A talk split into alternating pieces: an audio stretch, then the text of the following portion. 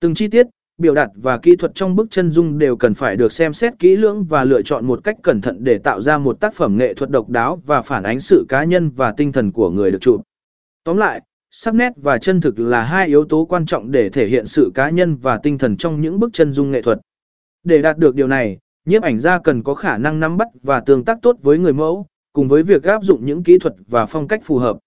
Qua sự kết hợp của tất cả những yếu tố này, bước chân dung sẽ trở nên độc đáo và gợi lên sự kỳ diệu của con người.